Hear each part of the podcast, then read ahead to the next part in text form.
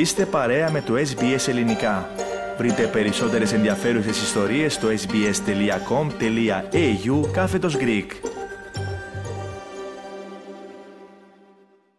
Νίκη που την φέρνει πιο κοντά στην κορυφή και παράλληλα προσδίδει νέο ενδιαφέρον στο πρωτάθλημα, σημείωσε η ΑΕΚ στο αθηναϊκό ντέρμπι με τον Παναθηναϊκό, στο πλαίσιο της 17ης αγωνιστικής του ελληνικού πρωταθλήματος. Παράλληλα στην Κύπρο έχουν νέα πρωτοπόρο, ενώ στο A-League η Melbourne City απολαμβάνει τώρα μεγαλύτερο προβάδισμα στην κορυφή. Και βέβαια στην Αυστραλία συνεχίζει να κυριαρχεί η αντισφαίριση. Για όλα αυτά θα συζητήσουμε τώρα με τον Θέμη Γκαλώ, ο οποίος παραμένει μαζί μας και βέβαια έχει την επιμέλεια της Αθλητικής Δευτέρας. Θέμη, ασφαλώς και θα ξεκινήσουμε με ελληνικό πρωτάθλημα και το τρίποντο της ΑΕΚ επί των Πρασίνων. Ναι, Στέργο, η σημερινή ήταν και η πρώτη ήττα του Τριφυλιού στη φετινή διοργάνωση. Στις άλλες συναντήσεις σήμερα είχαμε άνετες νίκες για Ολυμπιακό Πυρεό, Άρη Θεσσαλονίκης και Ατρόμητο. Να αναφέρουμε τα έως τώρα αποτελέσματα. ΑΕΚ Παναθηναϊκός 1-0, Άρης Αστέρας Τρίπολης 3-0, Ατρόμητος Ιονικός 2-0 και Βόλος Ολυμπιακός Πυρεός 0-4. Στις προηγηθήσεις αναμετρήσεις Λαμία ΠΑΟΚ 0-3 και Λεβαδιακός ΠΑΣ Γιάννενα 1-3.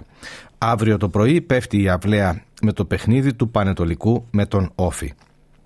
Στον πίνακα ο Παναθηναϊκός παραμένει μόνος πρώτος με 42 βαθμούς, αλλά το προβάδισμά του μειώθηκε στους 4, καθώς η δεύτερη ΑΕΚ ανέβηκε στους 38. Στην τρίτη θέση είναι ο ΠΑΟΚ με 35, όσους έχει και ο τέταρτος Ολυμπιακός, ο Άρης είναι πέμπτος με 28 και ο Βόλος έκτος με 26.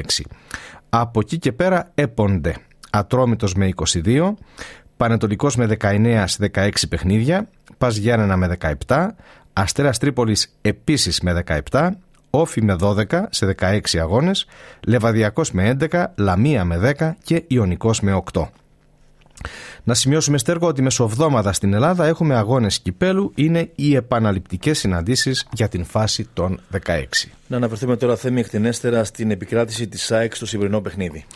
Η αναμέτρηση, Στέργο, σε πολλά σημεία ήταν μοιρασμένη, αν και στο τέλος η νίκη της ΑΕΚ κρίνεται δίκαιη, καθώς έπαιξε πιο επιθετικά, είχε την υπεροχή και την κατοχή της μπάλας στο μεγαλύτερο διάστημα του αγώνα, ενώ οι οπαδοί της ήταν κάτι παραπάνω από ενθαρρυντικοί σε όλη τη διάρκεια. Από εκεί και πέρα όμως, τις δύο καλύτερες ευκαιρίες τις είχε ο Παναθηναϊκός με τον Μπερνάρ και τον Φώτη Ιωαννίδη, ο οποίος σημάδεψε το δοκάρι. Το γκολ της ΑΕΚ είχε μεγάλη δόση τύχης, ενώ οι γηπεδούχοι έχασαν πέναλτι, το οποίο απέκρουσε ο πράσινος πορτιέρο Μπρινιόλι. Αυτά έτσι εν συντομία. Να περάσουμε τώρα να ακούσουμε την περιγραφή επίτευξης του τέρματος σύμφωνα με το συνδρομητικό κανάλι Κοσμοτέ TV. Μεταξύ προσπαθεί να μπει στη μεγάλη περιοχή και τα κατάφερε ο Πινέδα, γυρίζει και η μπάλα πάει στα δίκτυα. Ο Βερλίν Πινέδα στο 68.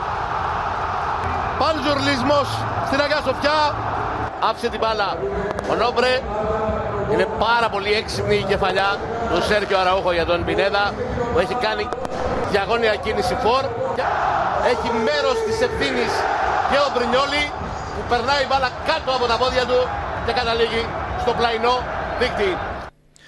Έτσι λοιπόν επικράτησε η ΑΕΚ. Να περάσουμε τώρα, Θέμη, στην Κύπρο, που και εκεί το πρωτάθλημα αποκτά νέο ενδιαφέρον. Ναι, Στέργο, στη Μεγαλόνισσο η ΑΕ Κλάρνακα είναι η νέα πρωτοπόρος μετά την ήττα του ΑΠΟΕΛ για την 18η ημέρα του πρωταθλήματος. Έδαφος έχασε και η Πάφος που παραχώρησε ισοπαλία στον Απόλλωνα. Τα αποτελέσματα είναι ΑΕΛ Λεμεσού ΑΠΟΕΛ 1-0, Πάφος Απόλλων Λεμεσού 2-2. Στους προηγηθέντες αγώνες ανόρθωση ΑΕ Κλάρνακας 0-0, Ομόνια Λευκοσίας Δόξα Κατοκοπιάς 2-0 και Νέα Σαλαμίνα Παραλίμνη 2-0. Αύριο το πρωί παίζουν Άρης Λεμεσού Χλώρακας και Ολυμπιακός Λευκοσίας Καρμιώτισσα. Στην κορυφή του πίνακα αυτή τη στιγμή είναι η ΑΕ Κλάρνακας με 41 βαθμούς και ακολουθούν ΑΠΟΕΛ με 40, Πάφος με 38, Άρης με 33 και παιχνίδι λιγότερο, Ομόνια με 31 και Απόλλων με 29 και παιχνίδι λιγότερο. Και στην Κύπρο, στα μέσα αυτής της εβδομάδας, Στέργο, έχουμε αγώνες κυπέλου. Από τα κυπριακά παιχνίδια, Θέμη, σε ποιο θα σταθούμε?